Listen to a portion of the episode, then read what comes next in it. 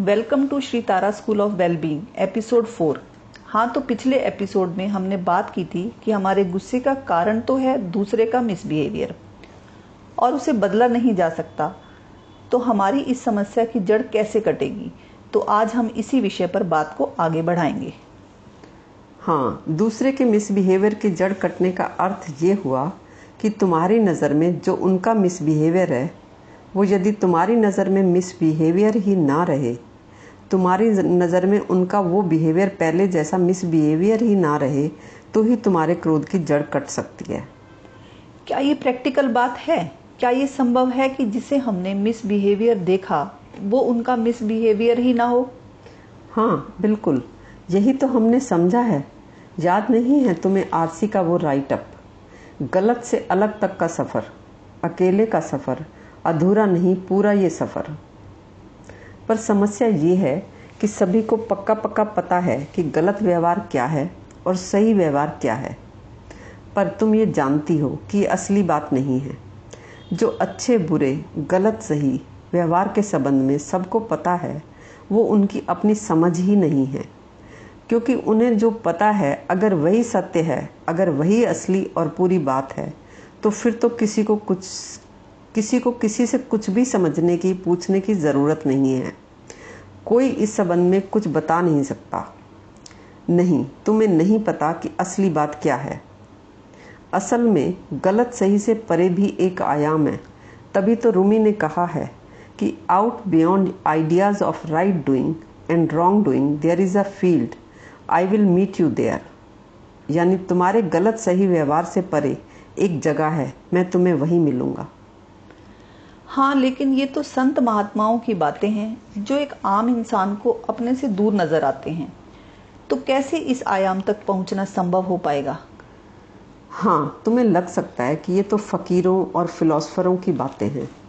बात ये नहीं है कि लिखने वाला फकीर है, संत है या कोई फिलोसफर। बात सौ साल पहले कही गई है या हज़ार साल पहले।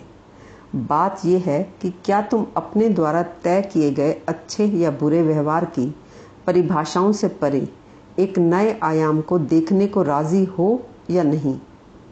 अगर तुम राज़ी हो और फिर तुम अगर समझने का काम करोगे तो निश्चित ही तुम समझ ही जाओगे। और अगर तुमने तय कर लिया कि जिसे तुम दूसरे का मिसबिहेवियर देख रहे हो, वो पक्का पक्का वैसा ही है।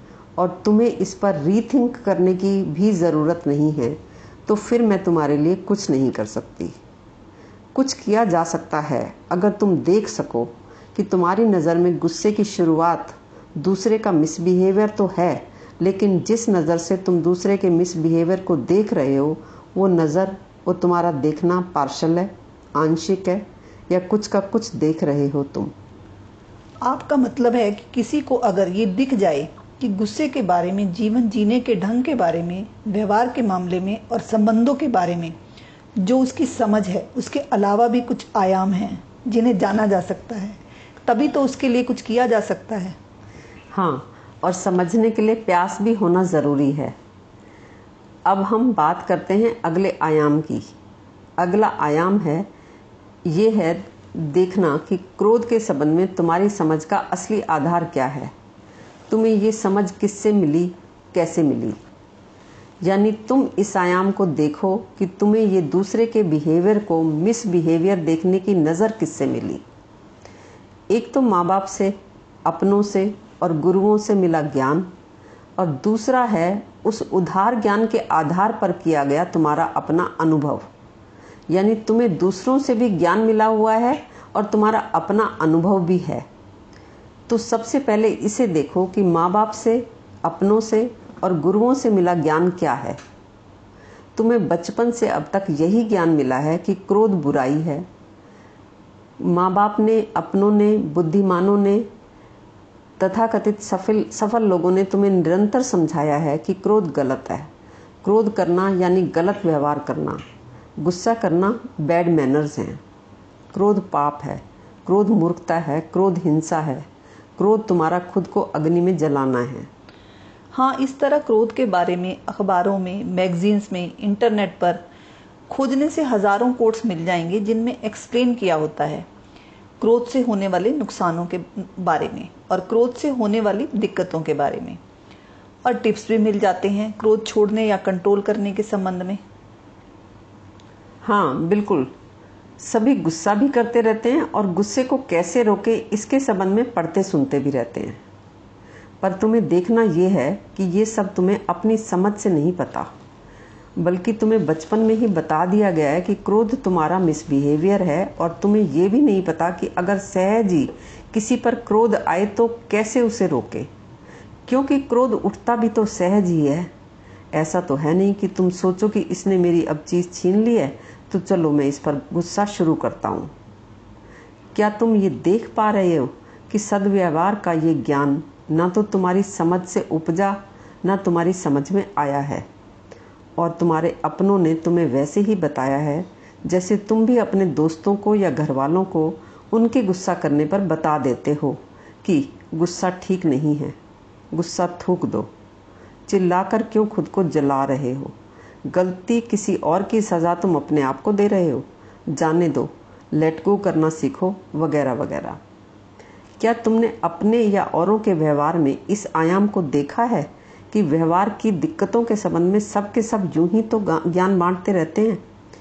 जो कि वो खुद भी यूज़ नहीं कर पाते, जो कि उनकी अपनी समझ है ही नहीं, जो कि आधार उधार है, जो कि वो जी नहीं रहे होते, जिससे कि उनके अपने मन को आराम मिला ही नहीं होता। हाँ वो वही बोल रहे होते हैं, जिससे कि उनकी अपनी समस्याएँ हल ही नहीं हुई। फिर भी वो वही ज्ञान बांटते रहते हैं और मोस्ट ऑफ़ द टाइम वो खुद भी छोटी छोटी बात पर क्रोध करते हैं और वो उस शांत व्यवहार को भी जी नहीं पाते, जिसकी बात वो दूसरों को समझाते हुए करते हैं, बस खुद भी क्रोध को कंट्रोल करने की कोशिश में ही लगे रहते हैं। पर मन का स्वभाव ऐसा है कि अगर वो अपने गुस्से पर ज़बरदस्ती कंट्रोल करके जी भी ले उस शांत स्वभाव को तो भी भीतर घुटन, घृणा बदले की भावना और मन पर लगी चोट का दर्द बना रहता है। पर वो दूसरों को कह देते हैं कि छोड़ो इस छोटी सी बात पर झगड़े को और खुश रहो एंजॉय करो। खैर, तुमने अभी ये एक नया पहलू देखा कि क्रोध के संबंध में जो भी तुम्हारी समझ है वो उधार समझ है, जो कि उनकी भी अपनी समझ नहीं है, उनकी भी उधार समझ है। और हालात ये है, हालत ये है कि तुम और वो दोनों ही ये बात नहीं जानते हो। तो आज हमने बात की कि क्रोध के संबंध में जो भी हमारी समझ है, वो पेरेंट्स, फ्रेंड्स, आसपास के लोगों, इंटरनेट से ली गई उधार समझ है, जो उनके अपने भी काम नहीं आई। अगले एपिसोड में हम बात करेंगे कि इसी आयाम का एक पहलू ये भी है कि क्रोध के संबंध में हमारा अपना अनुभव भी है, हमारी अपनी ऑब्जर्वेशन भी है।